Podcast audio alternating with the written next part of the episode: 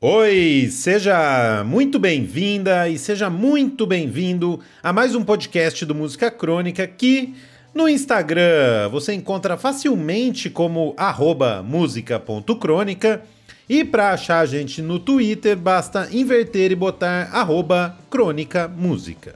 Obra do meu parceiro que está aqui comigo que tem planos ousadíssimos para quando for eleito o presidente da FIFA, Miguel Socol. E eu sou o Lucas Roquete, já que eu esqueci de me apresentar.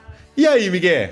Tranquilo? Tranquilo que nem o futebol mundial sob a minha gestão. Sob a sua batuta vai ser como? Primeiro de tudo, fica proibido em todo time ou seleção jogador com nome composto tipo Vitor Antônio ou com nome e sobrenome, que isso é coisa de advogado.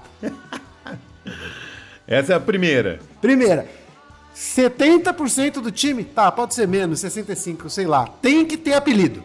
Tem que ter apelido. Tem que ter apelido. É caça-rato. É, o Richardson é o pombo, né? Então podiam trocar na camisa como pombo só, né? Richardson pode, um nome só pode, mas tem uma porcentagem ali. Casimiro, porque é um nome estiloso, pode. Pode. Pode. Desde que ele use bigode. É, número 5, volante, né? Tem que ter um bigode. Usa bigode. É, porque também precisa ter dois ou três de bigode, de preferência no meio-campo. é, pra, dar, pra impor respeito, né, Miguel? Futebol vai mudar sob a minha jurisdição. Entendi, mas isso é só depois da Copa de 2022 ou nunca.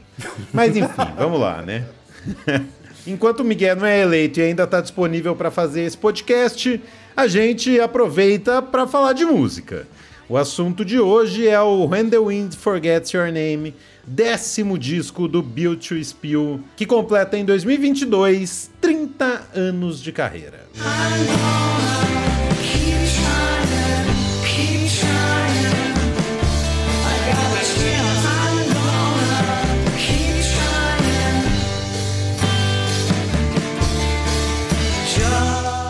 O Beauty Spill completou 30 anos de carreira, mas ficou os últimos 7 sem fazer disco. Essa é a verdade, né? Nesse meio tempo, eles até lançaram um tributo aí pro Daniel Johnston, que a gente citou aqui, se eu não me engano. Citou num episódio do Daniel Johnston, que as bandas que tocaram com ele, as últimas bandas que tocaram com ele antes da na turnê de despedida do Daniel Johnston, e algumas delas fizeram esses discos. Teve o Wilco, o Beauty Spill e tal. E é legal esse disco tributo aí do Beauty Spill ao Daniel Johnston, mas são músicas só do Daniel Johnston, né? Já o When the Wind Forgets Your Name também é a estreia deles pela nova gravadora, a Sub Pop, o que na prática e no som não mudou nada, mas deixou o vocalista Doug March feliz. A estreia deles, você tá sendo gentil, né? É. Porque eles é um só é Doug Martins e daqui a pouco a gente fala disso. Abre aspas para ele. Eu tô empolgado, queria estar na Sub Pop desde adolescente. Eu acho que sou o primeiro homem de 50 anos que eles assinaram um contrato, fecha aspas. eu também acho. É, eu também acho. É porque eles devem ser fã do Doug Martin, então falou assim: não, com esse aí assina. Tem mais de 50, mas é Guitar Hero Indie, Indie Guitar Hero, então assina aí com ele. A questão é que os jovens da Sub Pop, hoje em dia tem todos 50 anos. é, que eles estão na gravadora há uns 25 já, né? É, o, o como é que ele chama? O vocalista do, do Mudhoney, ele trabalhava no estoque da Sub Pop. Pois é, tá lá. 50 anos só de Sub Pop. Disco novo pela gravadora nova e como já é costume na carreira do Build to Spill, feito com uma banda diferente, afinal, a única coisa que não muda, como a gente já disse, é o dono dela, o Doug Mart. Mas dessa vez ele mudou ainda mais e recrutou dois brasileiros, que inclusive participarão desse episódio. Então a gente conta tudo isso agora. Começou. Começou chique demais.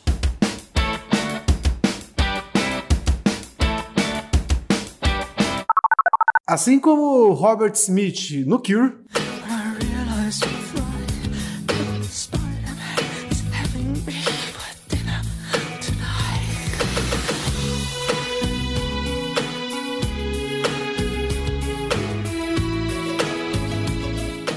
o Damon Albarn no Gorillaz.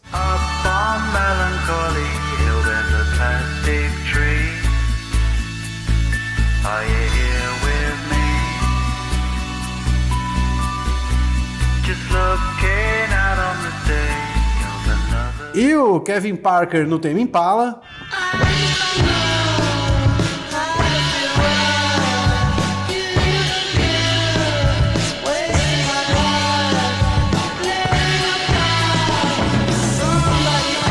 Doug Martin é o dono do Build to Spill. Em 30 anos de banda, ele é a única variável que não muda. E se você acha que eu ia esquecendo de um nome nessa lista de donos de banda que o Miguel mais gosta de falar nesse podcast, achou errado. Conta, Miguel. É, todos esses aí são legítimos donos de banda, mas nenhum deles e nem dois deles somados vezes dois chegam perto do Mark Smith o ditador do Fall. E com isso, nós estamos de novo a zero dias sem citar o Fall nesse podcast e eu já posso ir embora. Tchau. e agora a gente volta pro Build to Spill, porque apesar de ser mais econômico nas trocas do que o Mark A. Smith, o Doug já teve mais de 20 integrantes diferentes na sua banda. Os dois mais recentes que foram convidados para gravar o disco When the Wind Forgets Your Name são os brasileiros. Léo Almeida e João Casais tocaram com o Beauty Spill em 2018 aqui no Brasil e fazem parte da banda Oruan. Tocaram aqui, eu lembro de ir no show em São Paulo e foi divertidíssimo, ótimo show.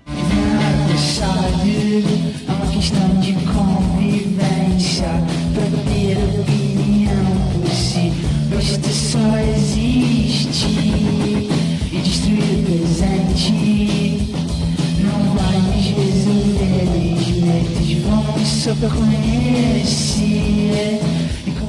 essa história aí que a gente contou é resumida porque a gente perguntou pro Lei e pro João como foi que eles conheceram o Doug e os primeiros shows e ensaios tocando com o Bill to Spill.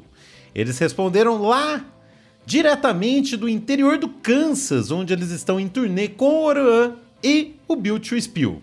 Se liga, quem vai falar primeiro aí é o João. Fala aí, Lucas e Miguel, tudo bem? A gente conheceu o Doug em 2018. Ele estava vindo pro Brasil fazer uns shows e estava precisando de uma banda. Aí tem uma amiga nossa de São Paulo, a Isa, que estava mantendo uma correspondência com ele. Ela passou para ele um monte de som do Brasil e tal. E ele acabou curtindo muito o som do Lê e quis trampar com o Lê, chamou ele para tocar nesses shows aí no Brasil. Ele queria fazer alguma coisa com a gente. E acabou acontecendo que no final das contas a gente passou a fazer parte da banda nesse momento. A gente saiu, sei lá, umas duas ou três vezes no escritório, nosso estúdio, no Rio. E fizemos o, quatro shows. E foi a primeira vez que saí do país, fui pro Chile. E foi ótimo, tipo, a onda era muito boa. Eu e o João, a gente curtia Bootspill há muito tempo. Tipo, conhecia as faixas, tipo, a animação era muito genuína, muito de verdade. Foi um sonho. Aí em 2019 a gente saiu para fazer turnê nos Estados Unidos e na Europa. A gente fez tipo 130 shows por aí. No final da turnê a gente ficou num estúdio em Boise é, gravando várias sessões que seriam esse disco. Foi legal pra caramba. A gente mesmo montou um som para gravar o disco, tipo, do zero de usar os equipamentos que a gente tinha comprado na estrada e pensar o som, né, uma produção. A primeira vez que a gente tocou com o Doug foi no escritório. A gente gastava longas horas ensaiando e praticando umas músicas só nós três, em cima dos discos, para pegar a mesma onda. E, sei lá, tinha uma lista de 27 músicas para tirar e a gente tirou umas 22. Aí depois ao longo a gente foi aprendendo mais outras. Né? Mas a primeira tocada foi muito especial para mim. Foi tipo. Não parecia de verdade, parecia um sonho acontecendo bem na minha frente.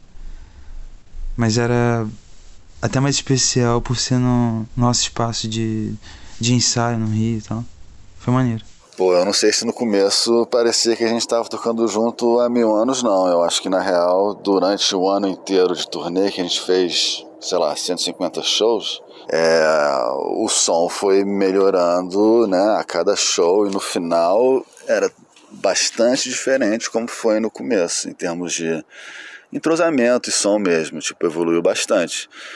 Mas no começo a gente conseguiu mandar bem, porque eu e Lê, a gente, pô, a gente escuta Build Spill há muito tempo, a gente é muito fã, eu sou fã desde a época que eu morava nos Estados Unidos na faculdade, inclusive já fui a shows deles aqui nos anos 90 e tal. Então a gente conhecia as músicas muito bem, né? E a gente também ajudou a definir as músicas que a gente ia tocar para além das músicas do disco. Então, né, a gente colocou as músicas ali que a gente curtia bastante e tal. E aí é mais fácil você desenvolver o som ao vivo quando você já tem uma intimidade muito grande com o som, mesmo nunca tendo tocado o som antes, né? Enfim, foi bem legal tocar junto e, e pô, a gente aprendeu coisa pra caramba. E, e os shows aqui, o, o primeiro ensaio foi, foi lá no escritório que é o nosso espaço lá no Rio, né? Ele chegou, a gente saiu sexta-feira o dia inteiro, sábado o dia inteiro e domingo a gente fez meio que um ensaio aberto para os amigos que colaram lá para assistir. E o showzinho também foi legal. Foi um show. É, a gente tocou acho que as 30 faixas direto sem parar, foi mais de duas horas. E foi um, um show bem épico. Talvez o mais divertido, com certeza o menor. Puta, legal pra caralho essa história, né? Legal pra caralho. Eu, eu perguntei para ele do show, porque quando eu falei que eu fui no show, eu falei para ele que parecia que eles já tocavam junto há muito tempo. Ele falou: Meu, pra gente não parecia tanto assim, é que a gente é tão fã que tava ali já tocando com ele. É óbvio que conforme eles foram tocando mais 150 shows, melhorou, né? É, mas a sensação para mim ali era uma banda mesmo. Isso foi legal de ver o show aqui no Brasil, que é, eu sabia que não eram da banda, é, mas que foi super legal. Queria ter ido nesse menor aí, que foi mais legal ainda, né? Mas muito massa a história, né? Fã que, que vira integrante da banda. Eles contaram aí como eles foram escolhidos, né? Que mandaram fita, várias bandas mandaram fitas e o cara acabou curtindo o som deles, já falou não sei o quê. E o próprio Doug Martin já explicou por que escolheu a banda. Abre aspas para ele. Eu era um grande fã da produção que eles fizeram no Oruan, do material solo do Léo Almeida e de outras bandas que eles produziram. Tinha umas coisas lo-fi estranhas, mas fazendo coisas com filtros ou speeding na fita para desacelerar, experimental, quase como uma produção tipo colagem, fecha aspas.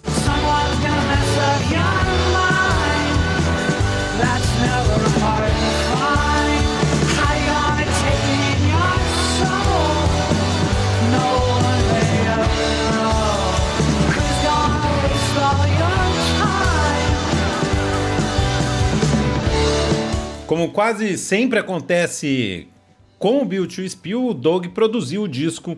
Já a mixagem ficou com ele, o Lê, o João e o Josh Lewis. A gente falou com eles, o Lê e o João, como foi que essa produção característica deles entrou no som do Bill to Spill. Se liga. Essa coisa do, do interesse dele na produção do Oruan tinha uma ligação com a forma que o som era bem preenchido, era bem cheio. E eram uns truques de pré-amp, de fita cassete, que é, depois que a gente gravou o disco do Beat Spill, a gente foi morar numa casa, eu, o João e o Bigu, que também é E a gente ficou um tempo mexendo com som, mixando esse disco. E lá eu fiz vários experimentos com não só fita cassete, mas é, teremin, é, percussão, sintetizador, tipo foi uma imersão muito interessante. É, isso aparece, né, o som do Lê, o som do Oruan, enfim, aparece de certa forma no, nos overdubs que o Lê fez em cima do disco todo, colocando várias camadas de percussão. Eu não me lembro muito bem de nenhum disco do Built Spill que tenha percussão como um, um, um elemento assim importante das músicas, né? E nesse disco novo, toda música tem pô, muitos elementos de percussão que realmente dá um, som diferente né, para as faixas, dá uma recheada boa.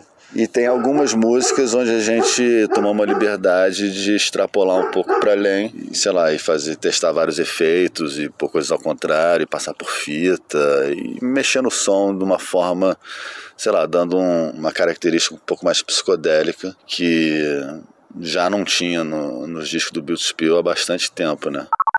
Ele falou aí de psicodelia e eu acho que exatamente essa é a palavra que define melhor a diferença desse disco do Bill to Spill para os outros, assim.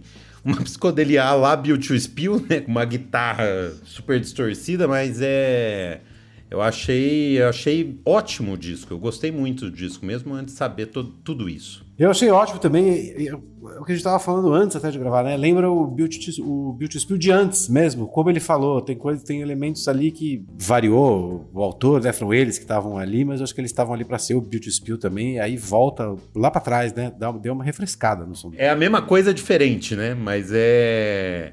Eu achei muito bom, muito, muito massa o disco e a produção também. Segundo o Doug, o dono da banda, abre aspas, fazer o disco When the Winds Forget Your Name foi uma ótima experiência. Passei um tempo incrível viajando e gravando com o Almeida e o Casais. Também aprendi muito sobre a cultura e a música brasileira enquanto criava. Meu português era péssimo quando conheci os dois, mas no final disso tudo ficou ainda pior, fecha aspas. é... E o nosso amado comandante do edifício Apiacasa, o que será que ele, como produtor e músico que é, achou do disco? Será que ele ouviu? Vamos descobrir agora, chamando o síndico. Fala, Chuck. Bicho, Miguel, vocês vão ter que baixar o meu, meu cachê aí do Música Crônica, cara, porque eu não escutei o disco novo do Beauty Spill, porque não deu tempo, desculpa. Tá uma correria enorme correria do amor aqui e acabei não escutando. Peço desculpas, não vou poder comentar esse disco, mas olha que legal. Toquei recentemente, fiz um show do Forgotten Boys, a banda na qual eu toco bateria, fez um show junto com o Polara, que é uma banda icônica, emo, emo real emo, aqui de São Paulo. E daí a gente fez um show no lendário Hangar 110, aquele templo, as duas bandas tocando ao mesmo tempo no mesmo palco, assim, duas baterias montadas, a gente tocou Walter Franco, tocamos Pet Shop Boys, tocamos Elástica, tocamos Hanoi, Hanoi Rocks, foi bem louco isso aqui, cara. E eu lembro de no camarim a gente ficar conversando sobre o Beauty Spill, porque o Marinho, o guitarrista do Polara, também é guitarrista do Hurt Mode, e eles são bastante fãs de Beauty Spill. Só para trazer o Beauty Spill aqui pro, pro podcast, então peço desculpas aí por não ter escutado este disco. Qual é o, é o terceiro seguido que eu não escutei? No Música Crônica? Tá foda. Aqui no condomínio, cara, vocês não têm noção como é que tá ali na frente, onde eram aquelas casas. Tá tipo uma cratera de destruição. Dois trator trabalhando todo dia ali, demolindo, derrubando, carregando, tirando, botando. Ah, tá uma zona. Mas enfim, enfim, né? A, a, a vida segue né? A vida tem que continuar seguindo e às vezes ela significa destruição para construir, né? Um pouco de filosofia aí para vocês e vamos que vamos. Tá aí o Chuck com sua filosofia de boteco. Te merece, né? Pede pra ele escutar o disco, ele em vez de ouvir, não, ele vem, ele vem filosofar. Pois é. E eu vi na frente do, do prédio onde ele mora, eu, que eu morei, tinha umas casas assim. E o Chuck falou: não, não vamos vender isso aí, não venderam tudo, já demoliram e vão subir prédio ali. Então, eu, é, além do Chuck perder o sol da tarde ali daqui a alguns meses, o barulho de construção e a poeira é, é o caos, né? Junto com essa chuva, então, vixi, da lama ao caos. Recapitulando, Beauty Spill, banda do Doug Marshall, lançou o décimo disco da carreira, o nono de inéditas, When the Wind Forgets Your Name. Mantendo a tradição dos últimos 30 anos, foram convocados dois novos integrantes para tocar com eles, os brasileiros Léo Almeida e João Casais.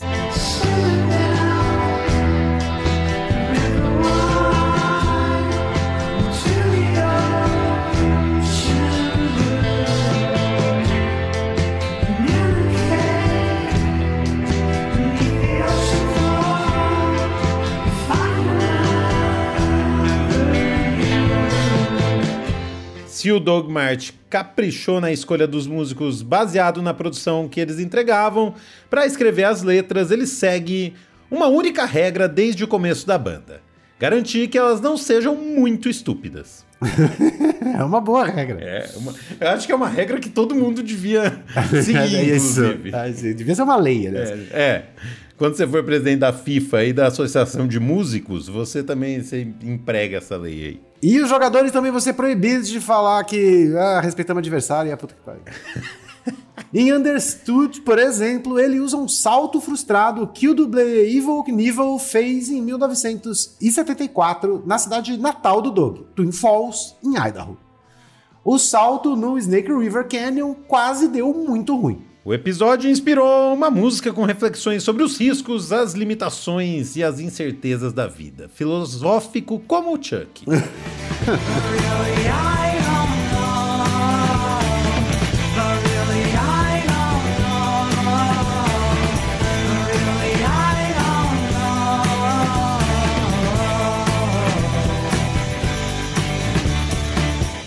Apesar de todo o pensamento que começa com o pulo de um dublê que quase falhou, o Doug não é grande fã de escrever muito. Mas confessa que gasta um tanto de tutano nisso. Abre aspas para ele. A letra é a última coisa que escrevo. Eu praticamente tenho a música pronta, conheço todas as notas e a métrica, e então apenas canto algumas palavras. Não é minha parte favorita de fazer, mas eu levo a sério. Continuo tentando colocar palavras na melodia até que algo estala. Palavras ruins, podem arruinar uma boa música. Fecha aspas. Inclusive, não, não do Beauty Spill que eu me lembro, mas já arruinaram várias. muitas.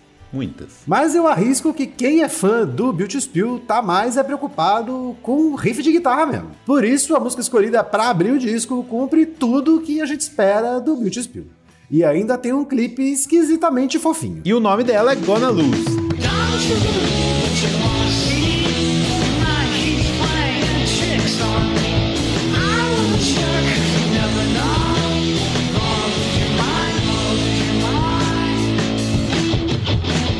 Já a música que fecha o disco, Comes a Day, tem mais de 8 minutos, muita guitarra distorcida e atende a outro anseio de quem gosta da banda: fritar ouvindo essa guitarra no show.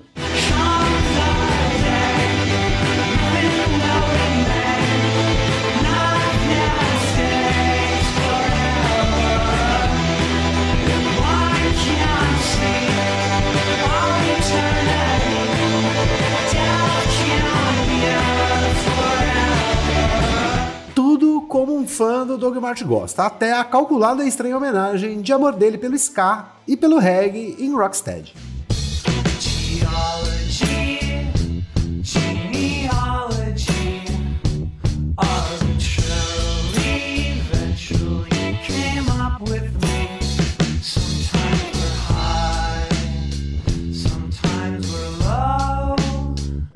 É isso aí, para mim o When the Wind Forgets Your Name é o resumo do que é o Build to Spill, meio desgrenhado e meio despretensioso de propósito, assim como o dono dela, o Doug Mart. E quase sempre é gol. Agora na Sub Pop. Exatamente. É. e com o Lê e o João. E antes de terminar, a gente perguntou pro Lei e pro João se eles têm algum plano de botar o Doug participando de algo do Oruan, banda deles. Se liga. O Built to Spill fazer algo Oruan eu não sei, acho que várias possibilidades é, existem, né? Mas no momento a gente está aqui nos Estados Unidos, a gente acabou de terminar uma turnê que a gente abriu vários shows para o Built Spill. Certamente no futuro a gente deve abrir mais shows para o Built Spill. Acho que pode ser possível, tipo, algo junto, algo é, colaborativo, sei lá. Acho que as turnês, tipo, estimulam bastante esse tipo de situação também, onde as pessoas viajam juntos e acabam tocando alguns covers ou criando uma conexão com outras faixas das outras bandas. Né? No momento a gente está meio que focado aqui no nosso som. A gente vai embarcar agora numa outra turnê com uma outra galera e continuar vindo para cá e fazendo coisas por aqui, né? Mas essa relação com o Build Spill, mesmo não tocando mais na banda, com certeza continua, né? A gente ficou bastante amigo, fizemos uma turnê agora e espero ano que vem poder, enfim, fazer mais uns rolês aí abrindo pro, pro Bloodspill, que são sempre shows muito bons. Aí, fazendo shows muito bons, como o que eu vi aqui no Brasil, que foi super legal, adoraria ver outro. E a gente agradece muito ao Lê e ao João por mandarem esses depoimentos pra gente, responderem nossas perguntas. Muito feliz de ter vocês aqui, rapaziada. Com isso, a gente termina esse episódio, mas não sem antes agradecer também ao nosso síndico Chuck Hipólito, às nossas artistas Nathalie, Leonela e Daniele Lima, ao nosso editor Vinícius Borges, ao Bruno Fragmentado Roberto pelos textos e posts e ao Cafeine Boy pela vinheta alcançada. Esse episódio fica por aqui. Semana que vem a gente volta com mais música crônica. Até a próxima. Tchau. Até. Tchau.